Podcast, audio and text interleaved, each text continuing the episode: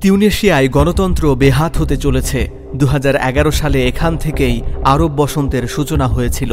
স্বৈরতন্ত্র বিদায় নিয়ে ফিরেছিল গণতন্ত্র।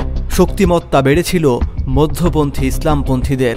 কিন্তু প্রেসিডেন্টের এক ঘোষণায় এক দশকের অর্জন হারিয়ে যেতে বসেছে। শঙ্কা জেগেছে, দেশটি কি মিশরের পরিণতি বরণ করতে চলেছে? এর মধ্য দিয়েই কি আরব বসন্ত সমাধিস্থ হবে? অথচ তিউনেশিয়াকে আরব বসন্তের সাকসেসফুল মডেল বলা হতো। তিউনেশিয়ায় অনেক দিন ধরেই করোনা মহামারী আর অর্থনৈতিক মন্দা নিয়ে সেকুলাররা সরব। রাজনৈতিক কোনো ব্যানারে তারা রাজপথে নেই, কিন্তু মডারেট ইসলামিস্টদের ক্ষমতায় টিকে যাবার ঘটনায় দীর্ঘদিনের যে সেকুলার কাঠামো ও সিন্ডিকেটের গলা কাটা গেছে, তারা এই বিক্ষোভে সম্ভাব্য সব ধরনের লজিস্টিক সাপোর্টই দিয়েছেন। বড় শহরগুলোতে বিক্ষোভ একসময় সহিংসতার রূপ নিল, আর এই সুযোগটাই কাজে লাগালেন প্রধানমন্ত্রীর সাথে এতদিন ধরে বিরোধে জড়িয়ে পড়া প্রেসিডেন্ট। প্রেসিডেন্ট কায়েস সাইয়েদ তিউনেশিয়ার প্রধানমন্ত্রী হিসাম মেচিচিকে বরখাস্ত করেছেন। তিনি যে এমনটা করবেন, তা আগে থেকে ধারণা করা সম্ভব ছিল, কারণ দুইজনের বিরোধ অপ্রকাশ্য ছিল না। তিউনেশিয়ার প্রেসিডেন্ট প্রধানমন্ত্রীকে বরখাস্ত করেই ক্ষান্ত হননি, ভেঙে দিয়েছেন পার্লামেন্টও। বলা হচ্ছে, এটা সাময়িক। এসব ঘটনায় কার ক্ষতি হলো বেশি? স্বাভাবিকভাবেই আসে এন্নাহদা পার্টির নাম। এটি তিউনেশিয়ার এখনকার সবচেয়ে বড় দল। ক্ষমতার বড় ভাগিদার তারা। মধ্যপন্থী ইসলাম পন্থায় বিশ্বাসী দলটি এরই মধ্যে প্রেসিডেন্টকে এক হাত নিয়েছে। তারা বলছেন, এটি একটি অভ্যুত্থান, তাতে সংবিধান লঙ্ঘিত হয়েছে। এই অভিযোগ এসেছে ইসলামপন্থী স্পিকার রশিদ ঘানুচির পক্ষ থেকে। তিনি এন্নাহদার প্রধান। প্রেসিডেন্টের ঘোষণার পর তিউনেশিয়ার এই উদার ইসলামিক আইকন ঢুকতে পারেননি পার্লামেন্টে। প্রেসিডেন্টের প্রতি অনুগত সেনাবাহিনী তাকে বাধা দিয়েছে। প্রতিবাদে পার্লামেন্টের বাইরে জড়ো হয়েছেন ঘানুচির অনুসারীরা। সেখানেই তাদের মুখোমুখি হয়েছে প্রেসিডেন্টের একদল সমর্থক। এখন ইন্নাহাদার কি করার আছে? তিউনিশিয়া কি মিশরের মতো কোনো উদাহরণ হবে? এবার জবাব মিলবে সামনের দিনগুলোতে।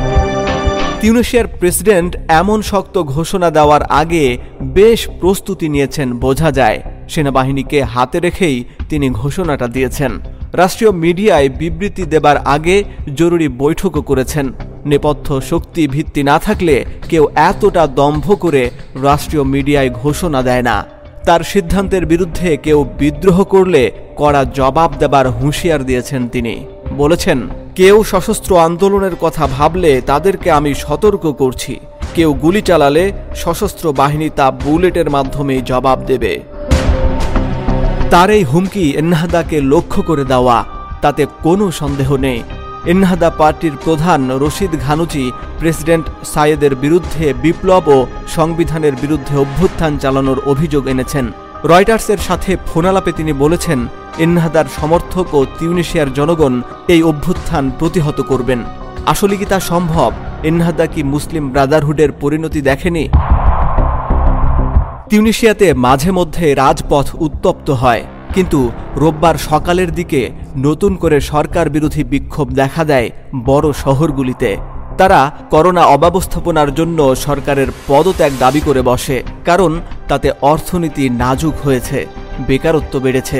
তিউনিশিয়ার সবচেয়ে বড় দল ইন্নাহাদা ছিল বিক্ষোভকারীদের বিশেষ টার্গেট, কারণ ক্ষমতার বড় অংশীদার দলটি। এনহাদার অফিস পর্যন্ত হামলার শিকার হয়। বিভিন্ন শহরে এনহাদার অফিসগুলোতে ভাঙচুর চালানো হয়, কোথাও কোথাও আগুন দেওয়া হয়। দু হাজার এগারো সালের পর তিউনেশিয়াতে অনেকগুলো সরকার এসেছে। কোনো সরকারই বেশি দিন টিকেনি। দু হাজার বিশ সালের জানুয়ারিতে প্রধানমন্ত্রী হন ইলিয়াস ফাকফাক। বেশি দিন টিকতে পারেননি। দুর্নীতির অভিযোগে তাকে সরে যেতে হয়। কয়েক মাস পর হিসাম মেচিচিকে প্রধানমন্ত্রী হিসাবে ঘোষণা দেওয়া হয়। কিন্তু প্রেসিডেন্টের সাথে এক বছরেরও বেশি সময় ধরে চলে তার বিরোধ। হিসামের ভঙ্গুর সরকারের সামনে একটার পর একটা চ্যালেঞ্জ আসতে থাকে। করোনা মহামারীতে আঘাত পাওয়া অর্থনীতি সামলাতে গিয়ে খেই হারিয়ে ফেলে হিসাম সরকার।